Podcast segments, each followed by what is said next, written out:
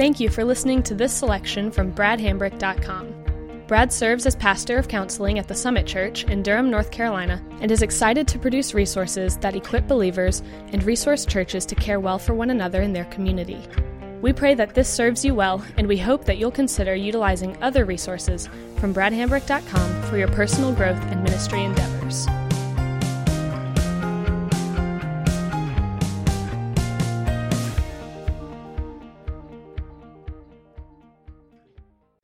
Saying, how well does my plan fit where I'm at right now?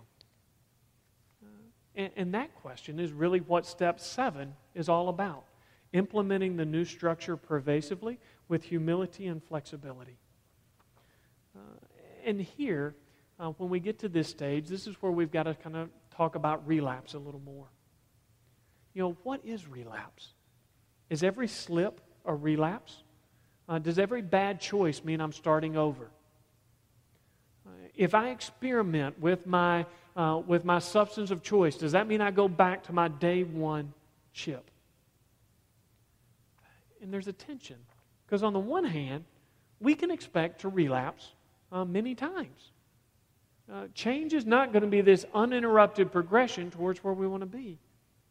On the other hand, we don't want to expect to fail. Uh, and Ed Welch gives us a little guidance here. He says, when you want to change uh, and don't want to change, um, the truth is you don't want to change. So if I'm torn, I want to, I don't want to, okay, at that moment, let me just acknowledge I, am getting to that point where I don't. Uh, to succeed, you must learn how to fail. The difference between the wise and the foolish is that the wise learn from their failures. You know, when we slip, we need to learn from it. So here's the expectations that I would advocate for. One, we will face relapse it's probably going to happen. Uh, relapse is a recurrence of the self destructive behavior. But the most dangerous part is not relapse, it's dishonesty and hiding. Dishonesty and hiding are the difference between a relapse slip and a relapse slide. Relapse begins to end when we get honest when I reach out to somebody who I know cares for me and is committed to my recovery and will support and say, hey, this is what's going on, this is what I've done, that's when it ends. We're more likely to be honest about something we've openly discussed. Um, now, I think there's some stages. Uh, it's not as if this happens all at once. Uh, you know, the first stage is usually complacency. Uh, that's where some of the stuff in our My Commitment to Change plan we start to neglect. And we haven't gone back to, to our substance yet. It's just some of those things that we said were really important for our recovery. We, we just get a little lazy with it. And then confusion. When we try to think about why it's important, it's just not that clear to us why it was important to begin with. Uh, compromise uh, that's where we begin to re engage behavior. Again, I give you a list of some things here that are often in play. When we fantasize about the good old days, when we believe that we can use again and won't fall back, when we're moody and selfish uh, without a clear reason why, when we start reconnecting with old friends that were part of our old lifestyle, when we pull away from our new friends, when we get defensive, when people bring up changes that they see in us, uh, when we begin to neglect our outlets uh, for healthy fun, um, or when we even when we begin to engage our healthy interest in excessive ways. When we can tell we're just starting to get a little amped up and we're we're beginning to become addictive with good things. Uh, we're escaping through our healthy outlets. We're not recreating. Uh, and then catastrophe, that's um, often the point where we, um, where we see it. Now, in step seven is where we start to look at how do we measure change. Uh, and too often we have a one variable measure for change. How long has it been since I slipped? Uh, and this is kind of the mindset behind the token system and how many, you know, what day chip that you're on. Uh, and that's fine as one variable among several that we might use. Uh, I think another important variable to measure progress is how quickly we repent. To me, I think this one may be the most important if I could pick one. What is the interval between sin and honesty? That's the interval that I am looking to shorten and shorten and shorten. And the shorter it gets, the stronger I'm getting in my recovery. A change in battleground. I want to begin to see uh, the battleground move from behavior to thought to values, from hand to head to heart.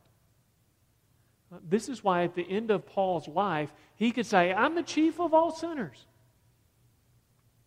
Not because he was going out and pillaging and cheating everybody on the planet, but just as the battle went, he could say, There is evidence that God is growing me, but I see that my heart needs him as much now as it ever did. Uh, having a greater sense of our need for Christ's mercy and grace. Uh, this is where spiritual maturity is different from other forms of maturity. Uh, as I become socially mature, I move out of my parents' house. I get a job. Uh, it, uh, that's expected.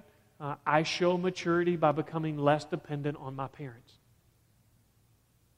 In spiritual maturity, we don't show spiritual maturity by becoming less dependent on God. We become more content and satisfied in that daily dependence and reliance on Him. Increased accountability and honest honesty. We know that we are moving forward in recovery when we don't need a reason to be honest. When honesty is just what we do because it's healthy and safe and everything else is dangerous and dumb. And that's just a value that we hold. And I don't like secrets.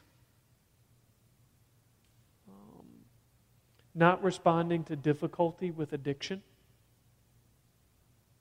hard times are some of the best measures of progress. Oftentimes, hard times are when we get discouraged and we say, This isn't working, it isn't worth it. Those are some of the times when we can go through a major disappointment, and it may feel awful. But instead of drowning our sorrows, we reach out to a friend. We're honest about the hardship. We do something that's productive. And we may look at the, the, the experience and say, it was absolutely miserable. But I saw more of God's grace in my life during that season of hardship than I had seen in some of the seasons that were much easier. And then learning to love and consider the interest of real people. When we're in the midst of addiction, people aren't real people. They're either allies or obstacles. They don't have thoughts and feelings and fears. They're either for us or against us in what we want to do. Uh, when we get to this stage, we begin to care for people as real people. So we can use that kind of measure. Uh, another way to measure progress uses the idea of a sound wave. Uh, and this is how we measure the, the temptations and cravings that we face. Uh, so if you think of a sound wave, you, you look at the picture there. Uh, a sound wave has intensity, how strong it is, uh, it has duration, uh, how long it lasts, and it has frequency, uh, the interval between. Um, it sometimes we think, ah, the, you know, the presence of temptation means I'm losing. When we begin to look at it and say, ah, the we're seeing a decrease in, in some aspect of the temptation, the cravings, uh, the frequency, the duration, uh, the intensity is getting less. Uh, and it may be that, okay, look, we, we hit New Year's and we remember the fun that we've had. And on New Year's, uh, the temptation on December 31st is greater than it was uh, on December 2nd. And we go, no, it doesn't look like I'm heading in a good direction. Uh, but we look at where the temptation is on this December 31st versus last one. Uh, we can look and see uh, those kinds of measures. Now, uh, I give you another tool here where uh, I invite you to look over the, seas- the areas of your life. You can look at this tool and see you cannot do a whole lot of writing, but my addiction may be Excel, so I like rows and columns and, uh, and that kind of thing.